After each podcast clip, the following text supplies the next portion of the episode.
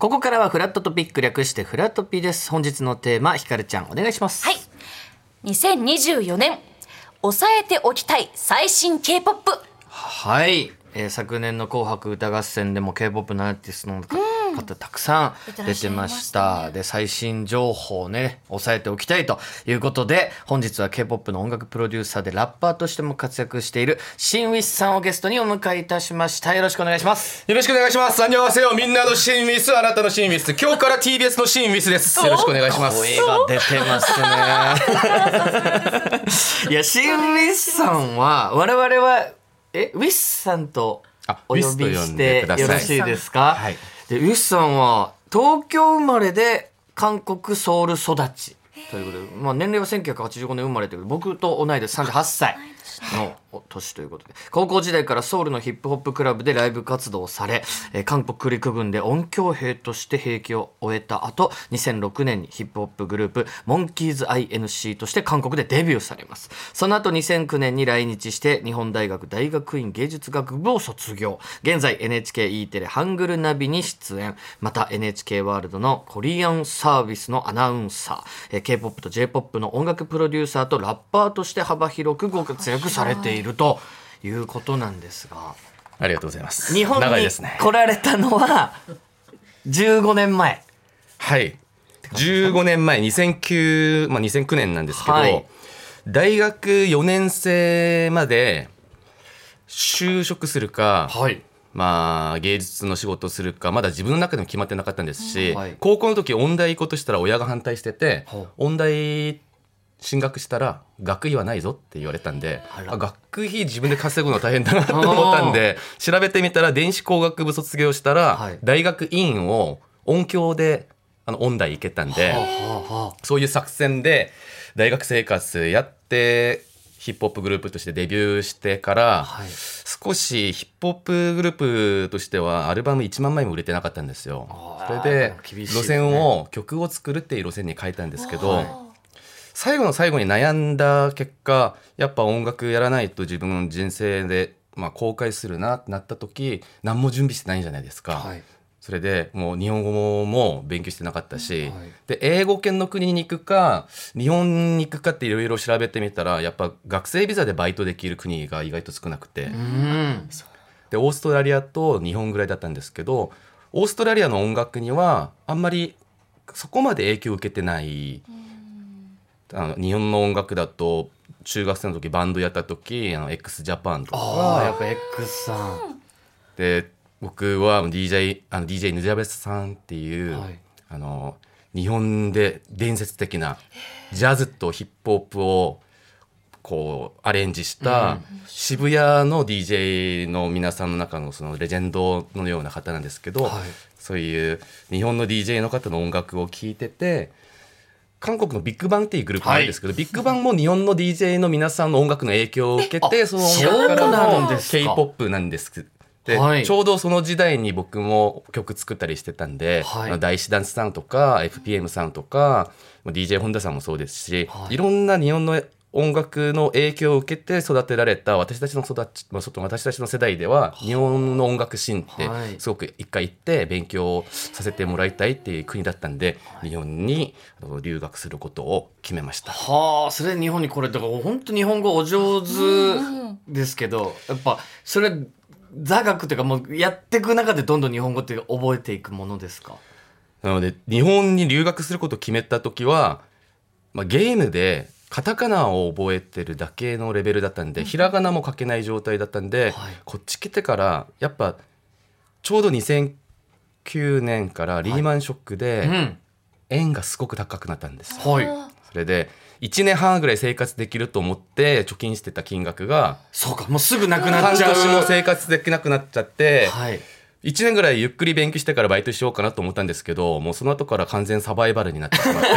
そんなおちおちゆっくりしてられなくなったんですはい、ねもう生き残るためのサバイバル日本語。まずはあの「出前です」ってことが言えるようになってから韓国料理のあの配達。で「いくらいくらのお釣りでございます」が言えるようになってから速攻こっから歩いて5分距離にある、ちょっと某有名韓国料理屋さんの確か赤坂多いですからね韓国料理屋さん。そこで出前を始めた大ファーストジェネレーションが私でございます。ジェネレーション？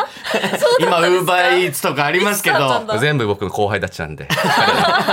そこでじゃあ日本語も覚えていきということですけど、まあ、今回は k p o p について、はい音楽についても。僕らの世代ではさっき出た本当まさにビッグバンさんぐらいから、なんかこう、韓国の音楽みたいな。で僕らなんか仕事も一緒にさせていただいたことがあって、ビッグバンさんと。でライブにご招待していただいたりとか、だからそこからはなんとなくあ韓国のアイドルってやっぱすごいなっていう感覚はあるんですけど、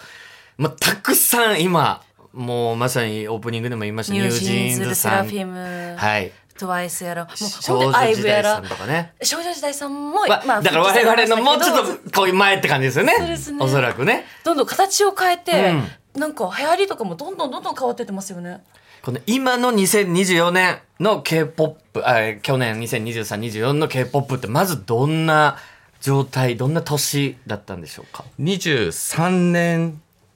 の k p o p なんですけど、はい、去年。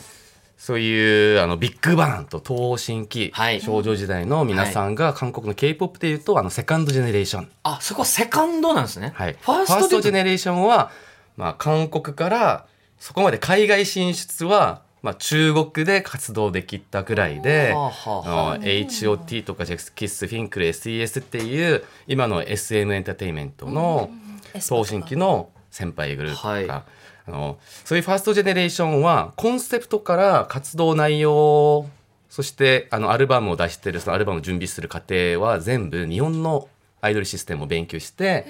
韓国ローカライズした形なので k p o p としての特性をちゃんとあの個性を持つようになったのはセカンドからはビッグバンの世代からであ。はい。今に23年はあのフォースジェネレーションになります。ホースになるんだ。第4世代。第4世代、ほうで第4世代は23年。ガールズグループがとっても強くて。おおはいはい。韓国はやっぱり今の時代アルバム買う方って少ないじゃないですか。大体音源配信サービスで音楽をもう聴いてらっしゃるんでそういうストリーミングサービスがあの公開してる音楽チャート、メロンチャートっていうチャートが一番メジャーなチャートでその23年の去年の1年間1位を取ったアーティストが7チーム。はい。デイリーチャートを1位取った365日のうち、デイリー1位を取ったグループが7グループ7チームなんですけど、7チームのうち5チームがガールズグループなんですよ。はあ、そうなんでですね。残り2チームは、まあ、1人は BTS のジョングクさんのソロで、もう1人もう1グループはあのアクミュっていう兄弟シンガーソングライターグルーはい。プなので、ボーイズグループは1位取ってない。セブンティーンとか取ってないんです、ね、取れてないんですよ。そうなんだ。そうなんです。え BTS さんっていうのは第4世代第3世代ですか？第3.5って言われてます。あ3.5世代、はい。あやっぱあるんですね。大お笑い界にもありましたけどね。どっちにも属さない。僕ら6.5世代って言われてましたけど。6.5だったもんね一応存在としてはサンサードジェネレーションなんですけど、はい。少し反響が来たのが少し遅れてきたっていうこともありますしはあ3世代と前の世代と呼ぶのはちょっと失失礼ではないかっていう現役だろうっていう言い方があるので、3.5 3.5という言い方、でも BTS さんもそうですけどやっぱこの世界に広がっているというかこの k p o p のレベルが、そうなんですよ。ね最近本当に BTS さんって k p o p ってお呼びしていいのか。なるほどなるほど、もうワルドポップじゃないかって思うんですよ。で今年のあ去年のワールドカップの開幕式でジョングクさんがはい開幕式をアジアのアーティストがあライブパフォーマンスを披露するとはもう想像できたかできなかったんで本当に、まあ、韓国に住んでたり日本にいたりすると少し海外でこんぐらい人気がありますよっていうメディアのその報道とかちょっと信じられない時もあるんですけどちょっと大げさに言ってるんじゃないっていう時もあるんですけど、ワールドカップの開幕式やったっていうのはーもう世界的アーティストっていうことですよね。誰も否定できないですよね。うん。で2023年は第4世代で女性グループが多かったっていう中、まあ、ボイズが弱かったイコっていうール。ことですよこれまね。ではむしろ男性の方が強いイメージがあったので、なんか意外なそうですね、でも「紅白歌合戦」去年の見てても女性の方が。やっぱり女性のグループいくつも出てましたけど、やっぱニュージーンズさんっていうのはその中でもすごいですか？もうガールズグループの今もう女王様って言うんでも過言ではない top of the top です。これですね。どういうところがこうニュージーンズっていうのはすごいんですか？もちろん他のルセラフィームアイブエスパージアイドルの方々も素敵でかっこいいんですけど、はい。コンセプトとしてはそのthird generation からつながってる、ちょっと girls crush。ちょっと、 girls crush。あの強い女性、うん。男に負けない女性、うん。男は自分の人生は私が選ぶっていうコンセプトのグループが多かったんで、はい。音楽的にもちょっと強いビートの上にちょっと速いテンポでキレッキレのダンスを踊るうん。グループがこの10年間例えば2NE1とか、はい。ブラックピンクで、はいはい。強いアイメイクだったりとかイメージあります、で代弁されてるその音楽をまだあのそういう曲を発表してるグループが多いんですけど、今ニュージーンズの曲聴くと、はいこれ今なんか懐かし懐かしいって思わないんですか？はあ懐かしさ。この音楽をちゃんと聴いてみると、はい。ビートのところキックのところははい。10年ぐらい前のシャシャシャシャシャシャシャあーシャシャあるある奥にでニュージャージっていうビートがベースになってて、はい上のところメロディとコードは80年代の j p o p っぽい。そうなんででレコーディングしてる姿とかのビデオとか見ても基本音楽の歌レコーディングする時、まあ、15センチとか20センチ離れたところで歌うのが基本なんですけど、はいニュージーランズの皆さんはマイクからもう5センチとか本当にもう近づいて近くで歌うそれにどういう効果があるんですかこういう効果があるんですよ。ちょっとごめんなさいわからないんですけど。ね。ねその声が甘くなる。あ近くささやくように歌ったりすると歌い方も。甘さが出たり。はい。なので他のグループとの差別化ができたっていうのがあのパワフルっていうのも、まあ、ありなんですけど、はい。ニュージーンズはあの品のある感じではいいなんかインター的な学校とか、はい。ちょっといい子たちが集まってる学校の寮生の学校通ってる女子高生のような感じ。であ好きっていう気持ちがうん。本当に異性として好きじゃなくて、なんか自分の青春も思い出すし、うん。あ守ってあげたい。でも、まあ、近づくと自分によってよ、まあ、汚れてしまうんじゃないかと思ってちょっと一歩下がったところで見守りながら守ってあげたいっていう。そうウィスさんだけじゃないですか。そんなことないですか。みんなし潜在的にそう思ってるってことなんですかね。向井さん、はい。一回このディトの PV を見てください。そうですね、は制服で、はい。制服っていうのも結構ロング丈の膝上とかの丈でちょっとゆるっとしたカーディガンとか着たりとかこれまでの k p o p って結構ミニスカートにお腹が出てたり、はいはい。肩が出てたり露出が結構強かったりとかなんかファッションも強めでメイクも強めでか全部もう完璧な女性がのイメージが強かったんですけど、はいニュージーンズって割と本当にあどけなさとかそう柔らかさその女性らしさそういうこれまで k p o p でガールズグループには見なかったような雰囲気を、まあ、見た目ビジュアルからも感じることができるので。なんかでも今の話だけ聞いてるとちょっと日本的アイドル像の要素も、そう昔の k p o p のアイドルっていうとじゃあもうかっこいい強いみたいなところで言うと日本のアイドルってなんかこうあどけないとか。なんだったら守ってあげたい、少女的みたいなノリが多応援してあげたいみたいな多いじゃないです自分かが頑張らなきゃみたいなその要素が若干こうなんか入っているのかなっていうイそういう要素も入ってて個人的な感想なんですけど日本の j p o p のガールズグループの皆さんが制服着てステージに上がったりしてる時の制服を見ると、あステージ用の衣装だなちょっとコスプレっぽい、うんうんそういうっぽさも感じるんですけどニュージーンズの制服はあ本当なんか上下10万20万ぐらいするするぐらい高そうな制服だなとかなんかナチュラル感プラスリアル感があるんですよ。はあなるほど。で頑張ってる姿よりは楽しんでる姿で、ピュアで純粋。だからなんか嘘ついてないうん。ピュアな子たちが自分のために歌ってくれてるような気持ちになるし、このプロデューサーの方が女性の方なんですけどもともと SM エンターテイナーの SM っていう少女時代とエスパの会社であのビジュアルコンセプトをプロデューシングしてた方が、うん。あのスカウトされてあの BTS の HYBE っていう会社にスカウトされて総括プロデューサーになったんですけど専門分野はビジュアルとコンセプトを作るところなんで音楽は100%音楽の専門家に任す。うん。PV を撮る時も映像は衣装はこうやってこういう背景で撮ってほしいから他は全部任しますっていう風になって今までの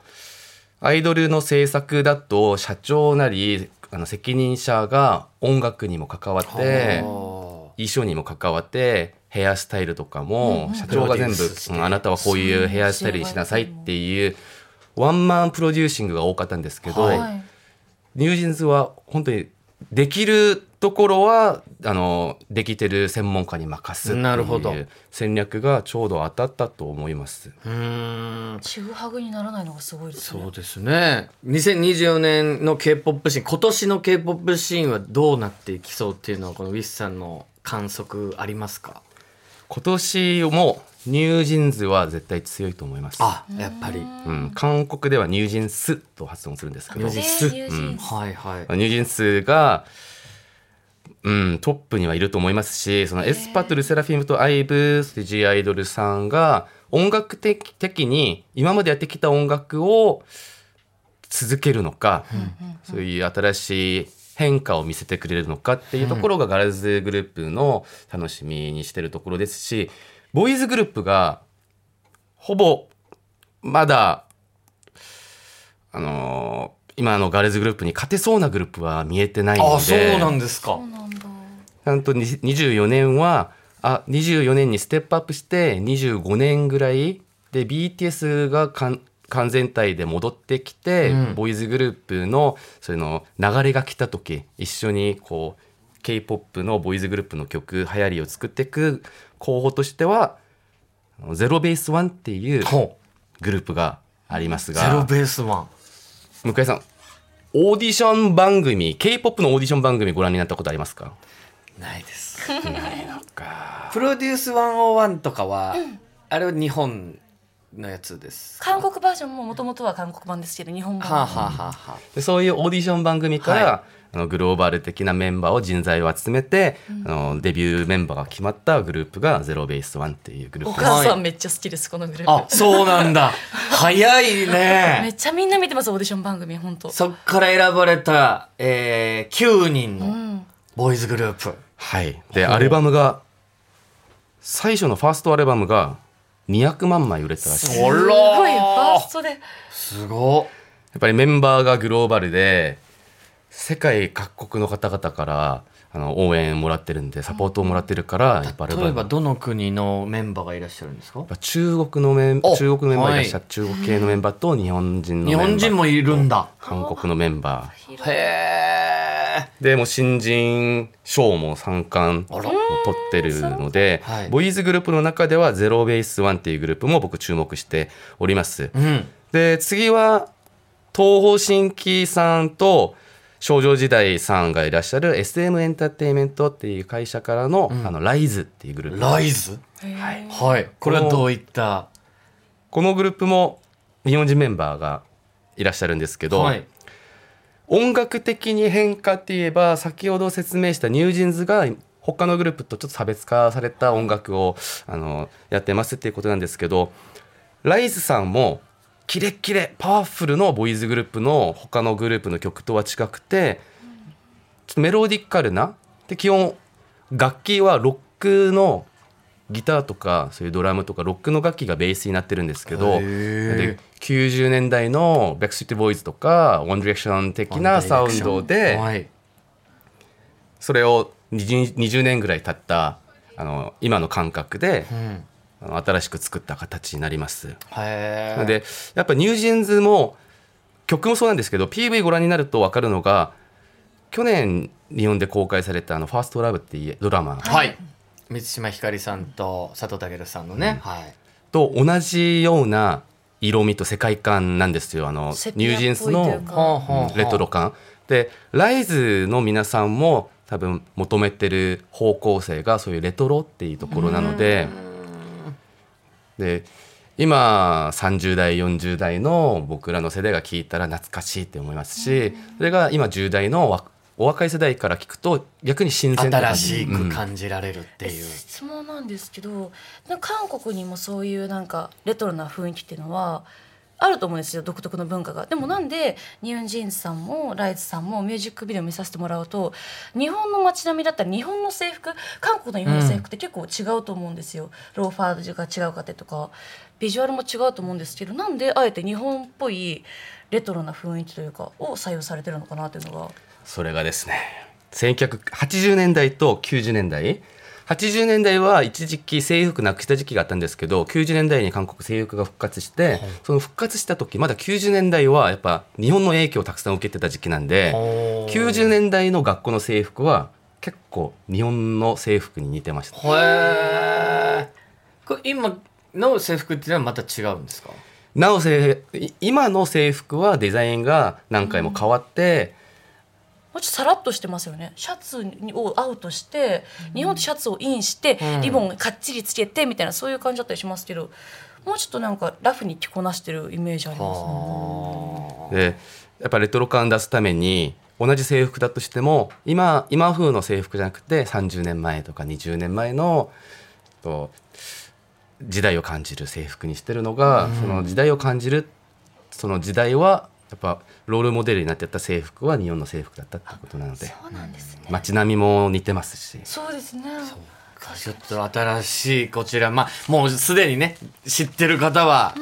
いっぱいいらっしゃると思いますけどちょっとチェックしましょうこちらのゼロベースワンさんとライズさん。はいはい、ということでこの後も引き続きウィッさんにはスタジオに残っていただいてどんぐりたけし君の中継コーナーにもお付き合いいただきたいと思いますよろしくお願いします。お願いします。La la la la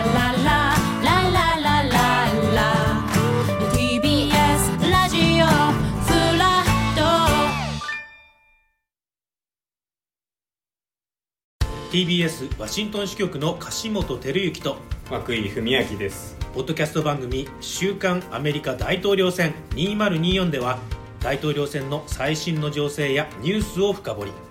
現場取材のエピソードや舞台裏も紹介しています。毎週土曜日午前9時頃から配信です